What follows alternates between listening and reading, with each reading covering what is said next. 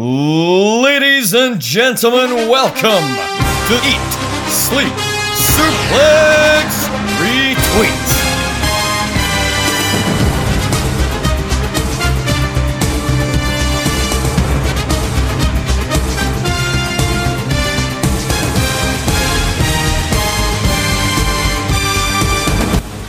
Hey! Hi, hi, hi, hi. It's Saturday. It's Saturday Draft Live. It's me, David Campbell, and we're looking forward to breaking down another week that was in the draft. The best thing on the planet, the best thing in the universe, the best thing in the cosmos. I'm joined, as always, by Mr. Jack Graham. How are you?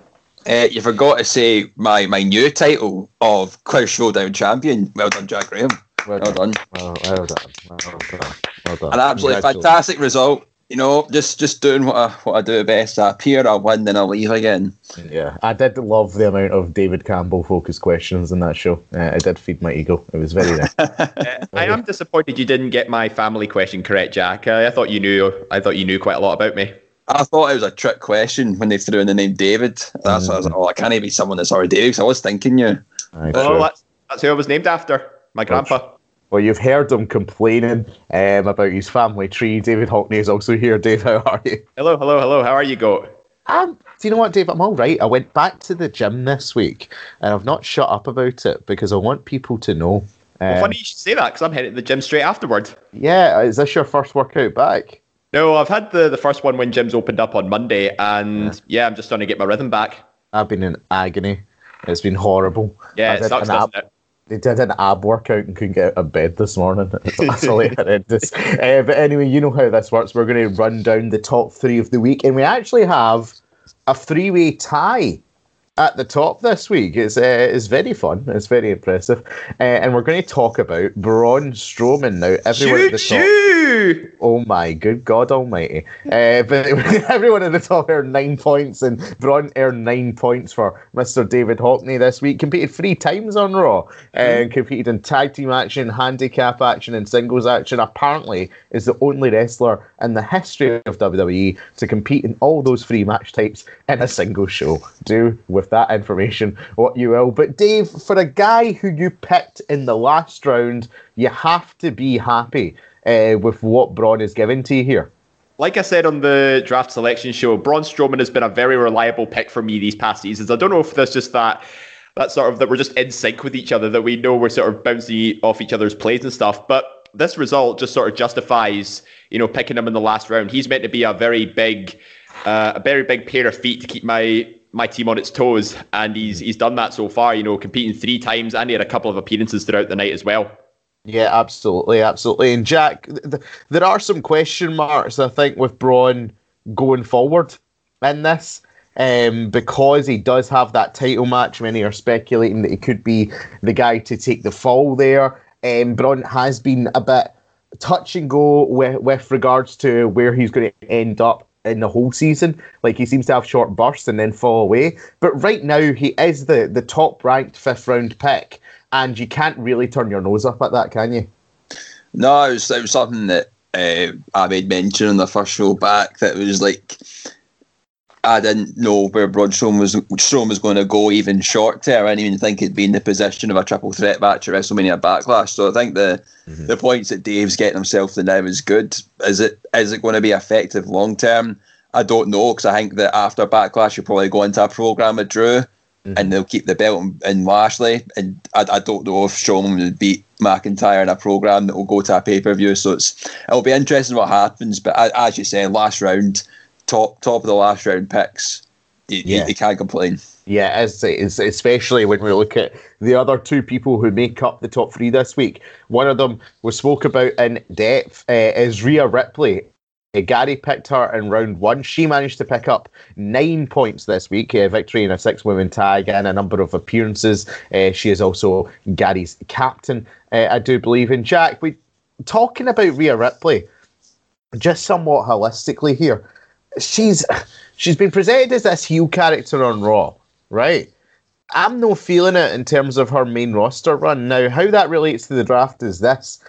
Do you think that if Rhea doesn't perform or doesn't start connecting with fans in a meaningful way, they could get cold on her and take the belt off her sooner rather than later. Do you think there's a danger of that with Rhea?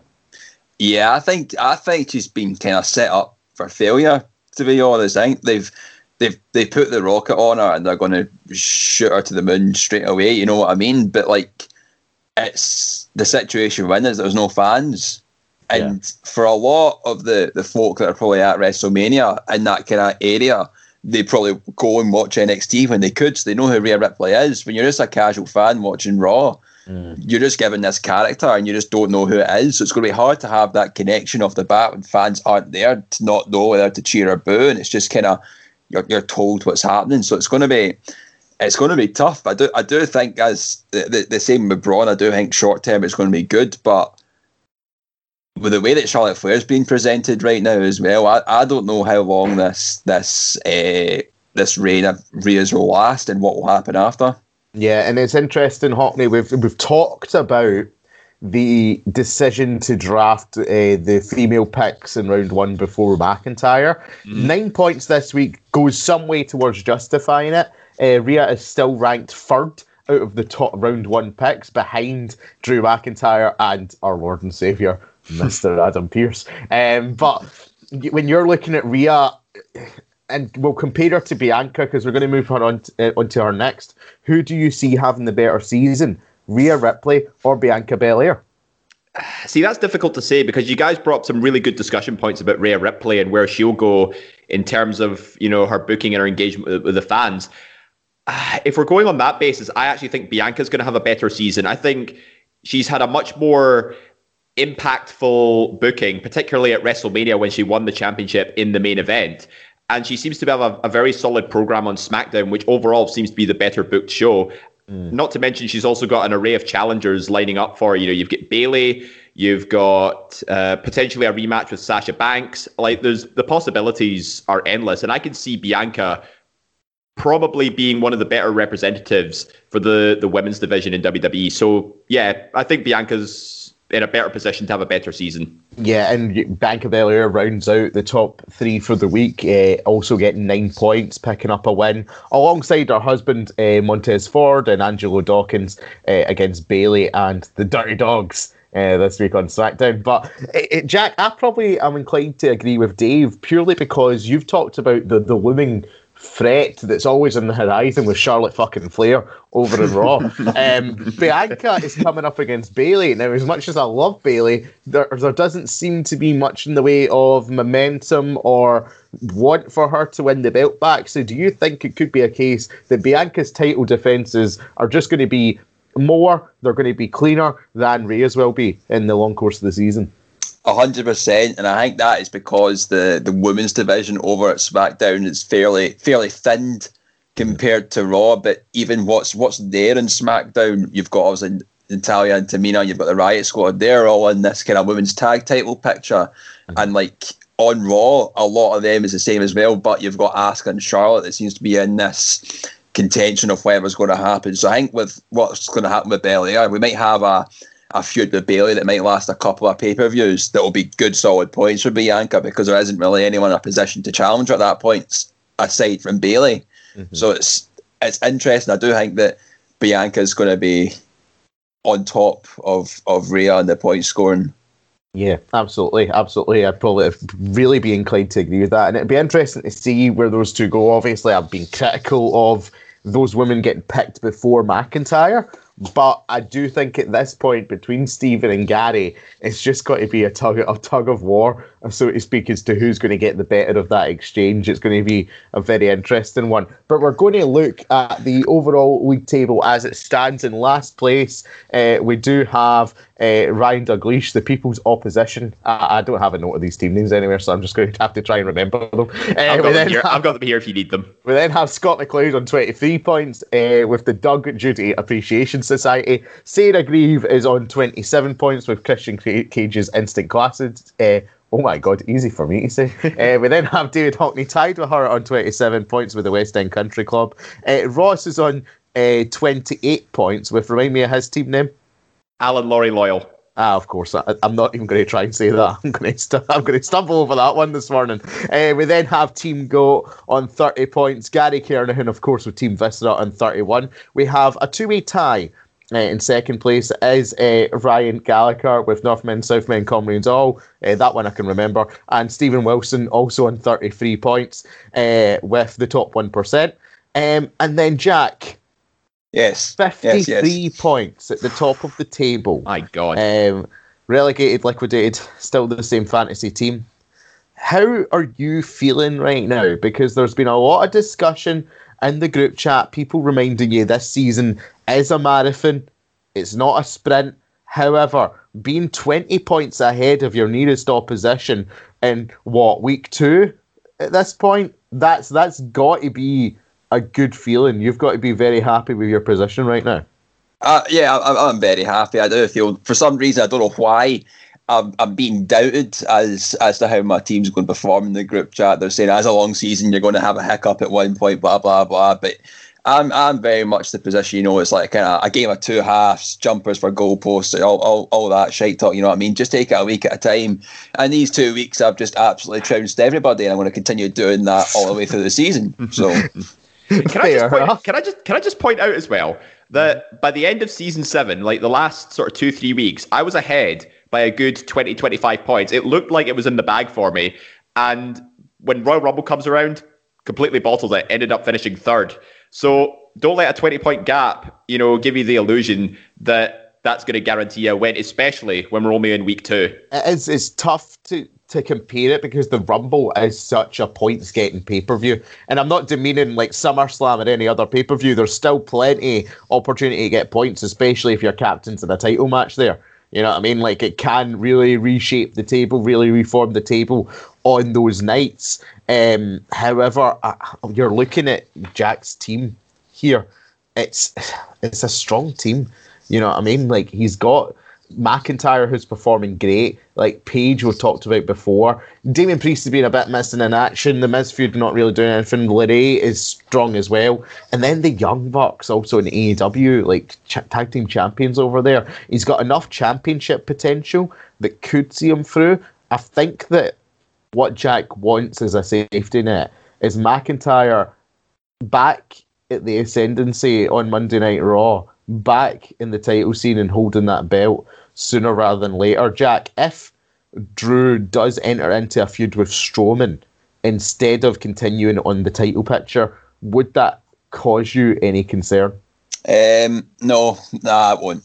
Uh, I think that uh, I've made mention before that even if Drew doesn't get the title sooner rather than later, he is still going to be your kind of big focal point of Raw because it's someone that they're building that show around. So he's always yeah. going to be in and about it. Even like, I, I have no illusion that Drew's not going to win this purely because of this whole bloody T bar mace thing that's going on. Like, yeah. that's something like that's going to happen afterwards. But Drew's going to be there, there amongst it, and he's going to be getting solid points every week. So I don't, I don't have any, any like Oh, I can't think of the words, but no problem with what's going to happen with Drew the rest of the season. It's fine if you're hungover, Jack. Just let us know. Ah, I mean, I, I, was, I, was, I wasn't going to say anything. you keep the, professional, keep the professionalism of the show, you know, but maybe maybe a wee bit. But it's it's it's fine. But I'm I'm, I'm very happy with the position. Obviously, you're saying Priest's a bit missing, missing in action, but he's my second second highest performer in my team with nine points. Yeah. And obviously, this this Miz feud's going to happen he'll probably win that. I don't know, maybe there'll be a magic backlash or whatever. Yeah. He might be in amongst it of money in the bank, who knows? LeRae's got a title match next week.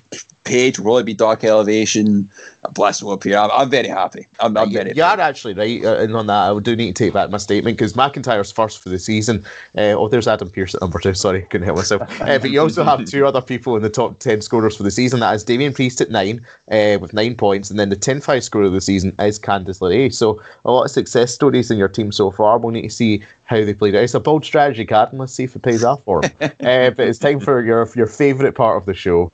It is Mr. David Hockney talking about a bunch of losers and rejects that we like to call the Listeners League. Take it away, Dave. Yeah, it's yours and my favourite section of this week, and quite a quite a shocking revelation now that at the bottom of the table here because Big Alan Laurie, who has done surprisingly well the, the last two seasons of the Listeners League, is sitting stone dead last at the minute with Team Doug's Rule on 21 points. I mean, talk about a fall from grace. I mean, he was at the top before, and now he's now he's there. Uh, so big shame for Big Alan. But going to the top five, we actually have a tie for fifth place this week. We have JP with shirts in, balls out, and Colin Blackburn with just too sweet. Whoop whoop on 39 points each. Uh, fourth place, we have Johnny Napier with Ne Hassel Brasso, again, a returning member from fourth place. Now, uh, Johnny Napier's team uh, was sort of let down this week because his team captain is Apollo Crews and he was disqualified in the Intercontinental title match this week. So that still counts as a title loss and incurs uh, negative points. But what's keeping him above water at the minute is the the Young Bucks getting a win over the the Sydals this week and Tony Schiavone making a couple of appearances on Dynamite at the same time. So he's a bit of a, a bit of a mixed week for, for Johnny Napier, to say the least. Uh, then we have Johnny Adams from one Johnny to another. Uh, Johnny Adams with Bam Bam Bam Bam. Sorry. oh, you have, you have a very dirty mind, Cam. Carry on. Sorry. So uh, Johnny Adam with Bam Bam Gigolos and his team captain is actually the Young Bucks. So the win over the Sydals gives him a few extra points here and there. But he also has Britt Baker on his team, who's currently at the top of the AEW women's division. We talked about Damian Priest. You know, he's sort of acting as a, a bit of a backbone for his team, still holding holding water with points there. And again, propped up with his first round pick of Rhea Ripley. You know, again, our future's a little bit mixed at the minute, but overall, not too bad in the first couple of weeks.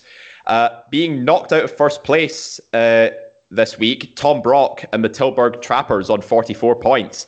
Uh, once again, for a second season in a row, he has Drew McIntyre as his team captain, the highest scorer this season, and that's what's keeping him strong in second place. But I think he should be a little bit worried because his final round pick is Daniel Bryan. And as we've seen there, he's now been banished from SmackDown because of the Universal title loss to Roman Reigns. So at the minute, he's currently working with a, a five person team as opposed to six. Where Daniel Bryan goes from here, you know, only time's going to tell. But how, how long is he going to be away for? That might end up costing Tom points down the line. Yeah. Uh, but taking the top spot this week, originally from second last week, is Ross Brady and the talented Mrs. Ripley, who's currently sitting on 47 points. Now, Ross has actually got quite an interesting uh, layout of his team because his captain is the fourth round pick of Damian Priest. I was a little bit questioning it at first, but it doesn't seem to be doing him any trouble so far. Mm. Rhea Ripley's his first round pick, who, as we know, is still getting plenty of exposure on Raw, as is Britt Baker on AEW. AJ and Omos is his tag team. They've still to make an appearance, but they are scheduled to appear this Monday, so he might end up increasing his lead. But one thing I would like to mention about Ross's team is that he currently has both members of Team RK Bro, Matt Riddle and Randy Orton, who scored a tag team win this week along with multiple appearances. And he's essentially racking up points uh, from two singles wrestlers performing as a tag team. And we have discussed the possibility of this before. You know, two people that appear. Uh, appear on on screen, compete together, win together, uh, but they're two separate picks. That I think could benefit him in the long run, given you know RK Bro seems to be something they're going with on Raw. I mean, how long it will continue for, you know, that remains to be seen. But it's certainly a working strategy for Ross at the minute.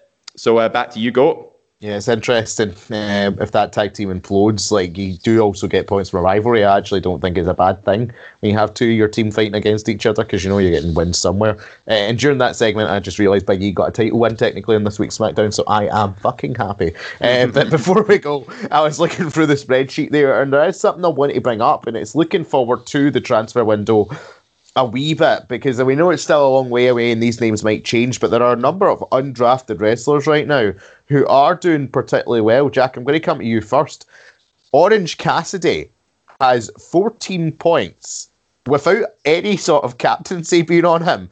If Orange Captains, if Orange Cassidy had been drafted and put the captaincy on him, he would have 28 points right now, which is 10 more than Drew McIntyre looking at this, Jack, it's very interesting because we saw it said that dark elevation would be important, but the mean value, the mean points that are scored by AEW wrestlers is 4.2 right now.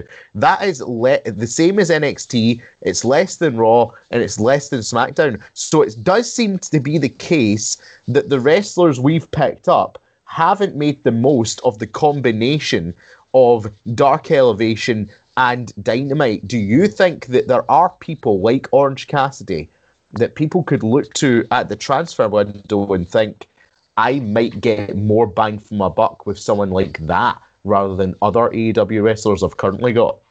Yeah, I think it's, it's an interesting one. I think no one, no one is. Uh, let's say no one. Everyone is surprised to see Orange Cassidy in that position, 14 points. But he's someone that has appeared sporadically throughout Dynamite and has wrestled on Dark Elevation. I believe both shows that this is uh, this season's gone on.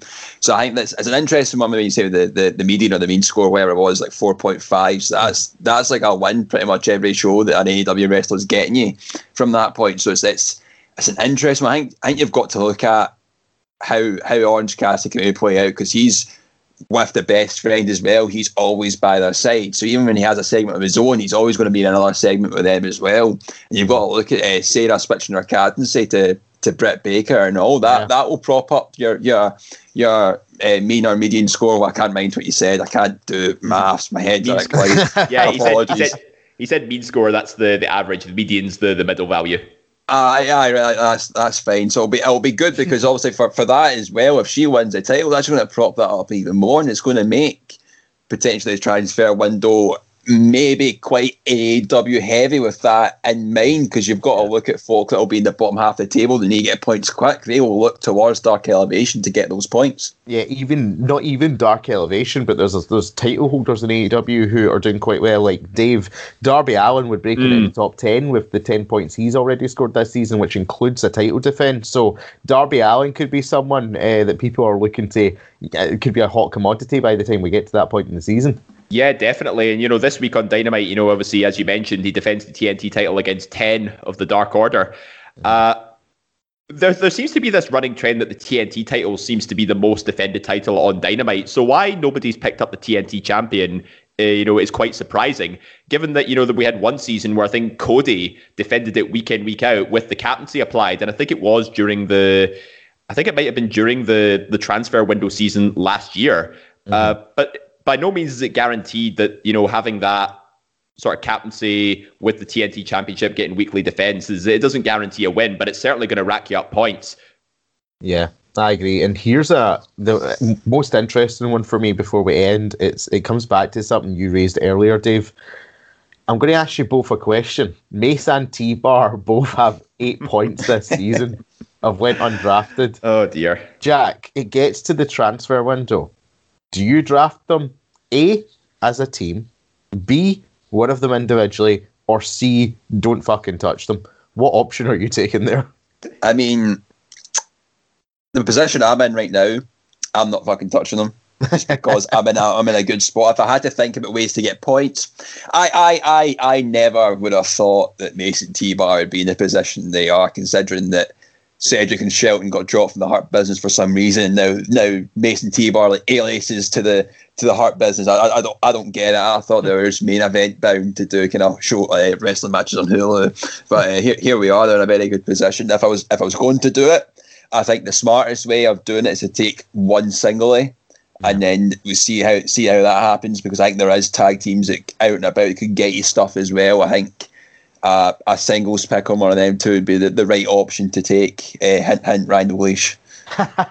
Dave, do you agree with uh, Jack's prognosis on that?